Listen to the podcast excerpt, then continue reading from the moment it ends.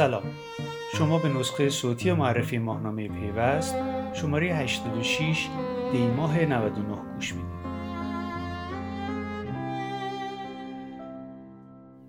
موضوع تیتر یک و پرونده این شماره پیوست یه موضوع جنجالیه یعنی کیفیت اینترنت.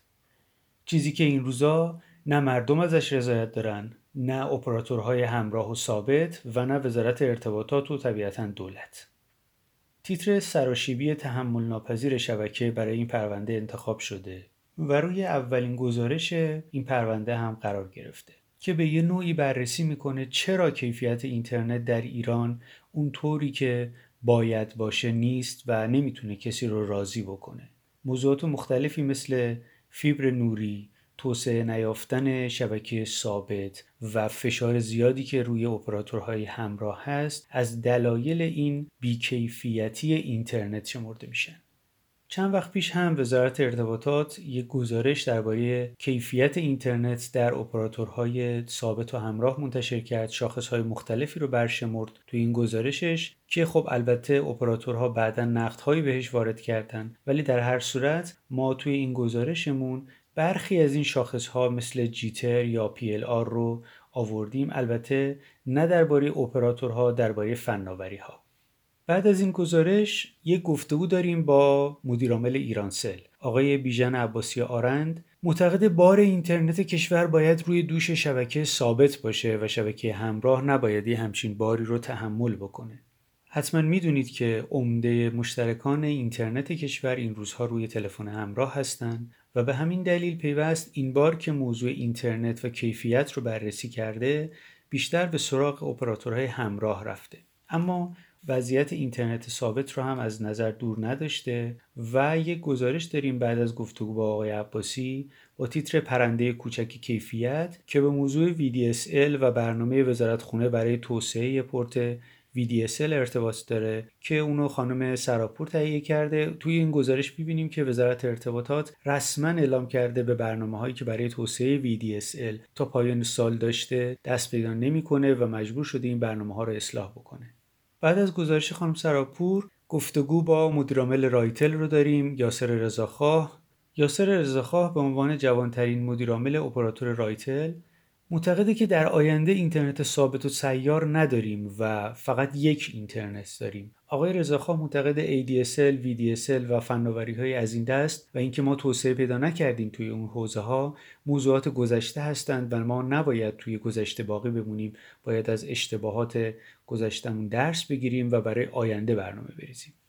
بعد از این گفتگو رضا عباسی مدیر بازاریابی استودیوی بازی Quiz of Kings یک یادداشت بلند برای ما نوشتند مصائب بازیسازان با اینترنت فیلتر شده و بیکیفیت.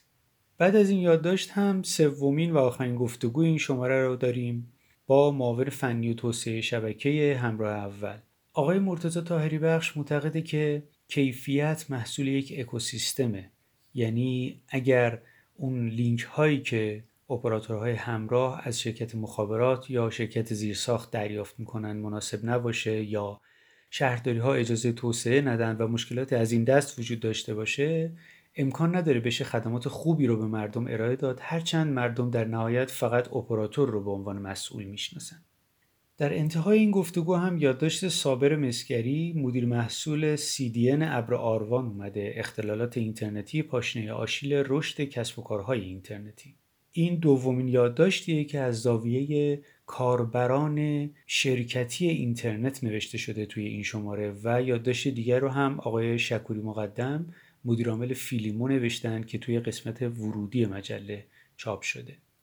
به هر صورت با این یادداشت پرونده این شماره تموم میشه. قبل از این پرونده یه گزارش داریم توی همین فرم گزارش ماه یه گزارش داریم درباره بودجه وزارت ارتباطات و دستگاه های زیر که در لایحه بودجه سال آینده یعنی سال 1400 اومده. اعداد و رقم ها رو بررسی کردیم و اینکه به نسبت سال گذشته چه تغییراتی داشتن گزارش ها و اخبار دیگه مجموعه این فرم رو تشکیل میدن و بعد از اون وارد فرم باشگاه مدیران میشیم که مثل همیشه با یک روز یک مدیر شروع میشه. این شماره پای صحبت های آقای اسماعیل سنایی نشستیم مؤسس پدسا و آریا همراه با تیتر آقای ریز پردازنده. سرگذشت خیلی عجیبی داشتن آقای سنایی پیشنهاد می‌کنم حتما مطلبشون رو بخونید. بعد از اون دوستان من به سراغ آسیاتک رفتن.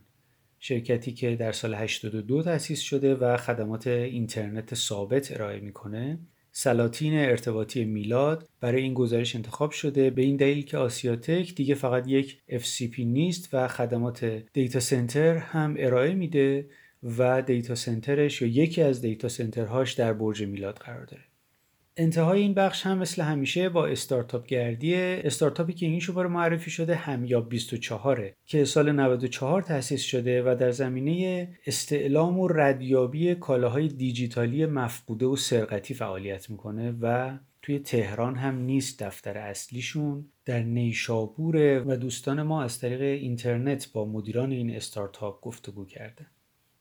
فرم بعدی خدمت تجارته که با گزارش بودجه شروع میشه. ما معمولا توی پیوست بودجه رو دو قسمت می‌کنیم. یکی وزارت ارتباطات وزیر مجموعه هاش که توی بخش گزارش ماه میاد و بعدی بودجه مربوط به خدمات الکترونیکی که توی فرم خدمت تجارت میاد. گزارش بودجه این بخش با تیتر افزایش 60 درصدی بودجه دولت الکترونیکی رو پیشنهاد می‌کنم ببینید. بعد از اون درباره سامانه جامعه تجارت یه گزارش رفتیم. دست دوستی. و بعد تو حوزه بانکداری الکترونیکی باران باغری یک گزارش نوشتن برای ماژن دیجیتالی چگونه خود را تکثیر می کند.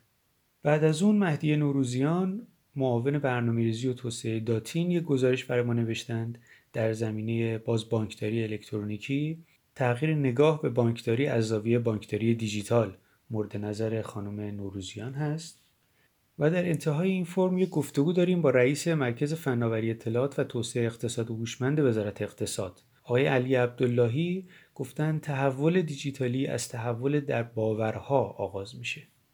و می‌رسیم به فرم حقوق فناوری. گزارش اول فرم حقوق از مصطفی مسجدی آرانی درباره حقوق مصرف کنندگان پلتفرم های داخلیه و اینکه این حقوق چه نسبتی با نمونه های خارجی داره. تیتر بومیسازی به معنای دقیق کلمه برای این گزارش انتخاب شده و بعد از اون هم حسام ایپکچی بخش چهارم موضوع قراردادهای نرم افزاری رو بررسی کرده مدیریت حقوقی قرارداد و مستندسازی. این موضوعیه که این شماره بهش پرداخته شده. اما فرم راه حل مثل همیشه با میز کار شروع میشه. مصطفی لطفی درباره مدیریت میکروسکوپی نوشته.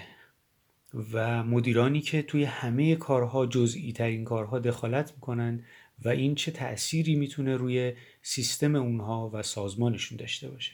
و بعد هم امید اعظمی اومده یک محصول جدید رو معرفی کرده توی حوزه VOD ها به اسم نماوا باکس که خب از روی اسمش میشه حدس زد مال نماوائه و این در اختیار مشترکین قرار می‌گیره تا بتونن محصولات نماوا رو بهتر ببینن.